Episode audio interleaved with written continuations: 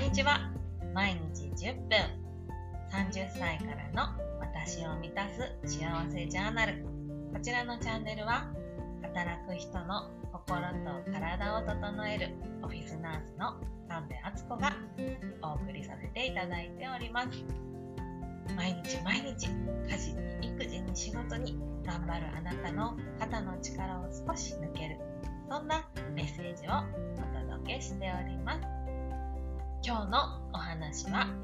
ズバリやっぱり体が資本ですっていうお話です。何の話かっていうとやっぱり運動って必要だよねっていうお話です。ねどうですか？運動してますか？体動かしてますか？私はですねはっきり言います。ておりませんでした。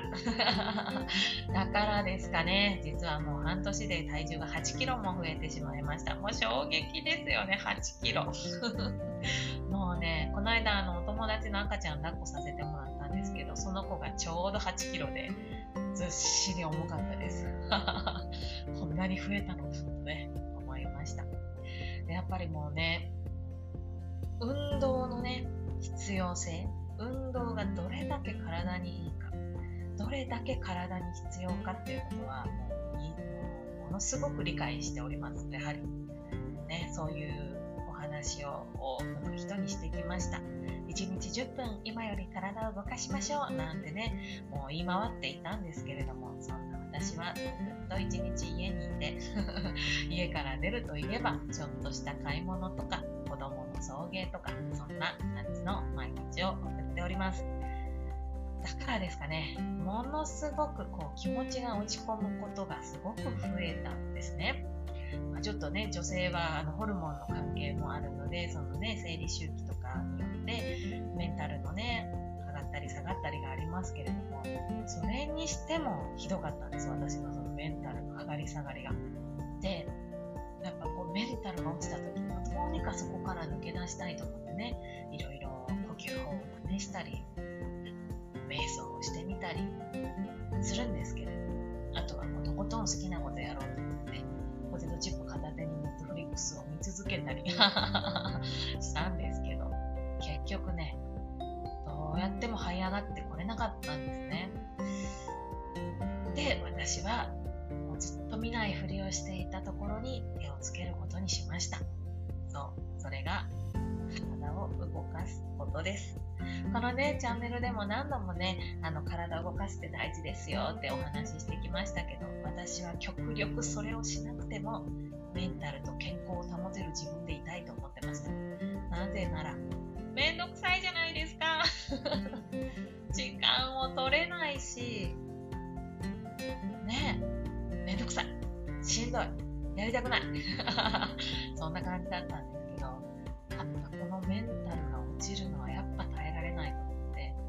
もう私がやってないのはあとは運動だけだって思ってですね。もうこれで運動してダメならもう諦めようと思ったんですけど運動してみたらやっぱりめっちゃ効果ありました。もっと早くしとけばよかった。もうお手上げ状態です。で今日お伝えしたいのはですねぜひあなたも自分に運動する時間をプレゼントしてあげてくださいっていうことです。そうなんです。運動は自分へのプレゼントです。運動すれば幸せホルモンが出ます。よ夜もよく眠れます。イライラすることも減って一日がサクサク進む。そんな感じが体験できます。やらなきゃ損です。と言ってですね今日から毎日10キロ走るわなんてね現実的じゃないじゃないですか。なのでやっぱり手始めは普段より10分多く体を動かす。ちょっとね一息手前で降りて一息分歩くとかねいつもよりちょっと遠回りして歩いてみるとか昼休みちょっと会社の周りを一周歩いてみるとかそんな感じでやってもらえたら完璧です。素晴らしいスタートです。であの一番この幸せホルモンが出やすい運動はリズミカルな運動だって言われてます。こうジョギングだったりウォーキングだったり。あとはですね私気づいたんです。踏み台昇降運動もリズミカルな運動なんですよ。そこで私はウォーキングもジョギングもやっぱりね時間取れなかったりするので家ですぐできる踏み台昇降運動を開始しました。あの初日はですねあの朝早く起きた時に階段自分の家の階段でやってたんですよ。そしたらやっぱドスドスドスドスなってたみたいで子供たちが起きてきちゃって。であの2歳半の娘が起きてきてママ抱っこってなってですねあのそれこそ1 2キロある娘を抱っこしながら20分間あの踏み台昇降運動したんですけど汗だくでもうその日は午前中動けませんでした ね、こんなに突然負荷をかけるのは良くないですということで、その次からはあの庭に出てですね、庭のちょっとした段差で一生懸命20分頑張って踏み台昇降運動をやっております。結構きついんですよね。もうね。でも、20分間リズミカルな運動をすることで、なんて言うんだろうな、カチカチポンみたいな、あの、自分の体に火をつけすっきりして一日を過ごすことができるし、なんか考え方とか前向きになっている自分に気づくことができます。ということで、今日あなたにお伝えしたいのは、もうすでにですね、運動習慣があるあなたは、そのまま続けてください。きっとあなたはもう今ね、体もすごく喜んでる。ああ、私ありがとうって言ってます。でも、今ね、まだその習慣がないな、なんとなく気分が落ち込むなっ、か体が冴えない、なんか気持ちが冴えないなっていう方は、ちょっと騙されたと思っていつもより体を多く動かしてみてください。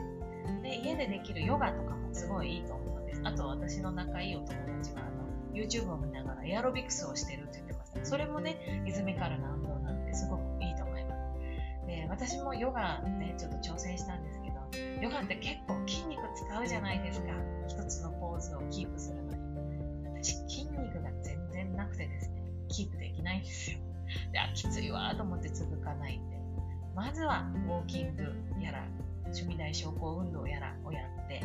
まず基礎筋肉を取り付けてからヨガ挑戦してみたいなと思ってます。ということでなやっぱりね今あの座りすぎが一番現代人を殺してるっていうふうに言われてます。そう座りすぎてるんですよ現代人は。体を動かすことが。ものすごく減ってる。それによってねこう筋肉が落ちたりとかしてあの老後のね低栄養を変えたりとか。そういうことであの血糖の支援を高めているっていう風な研究結果がこの間出ていました。どうしてもね仕事の関係で座ってることが多い方多いと思います。そういうあなたは1時間に1回はちょっと立ってスクワットするとか、ね、ちょっと腹筋運動ぐらいで十分ですちゃんとね体を動かすもしできるならいつ10分多く動かすでそれが習慣になったら20分間のリズミカルな運動をして幸せホルモンを最大12時間出し続けるっていうことをやってみてくださいきっとあなたの毎日がより幸せに満ちたものになっていくと思いますぜひぜひ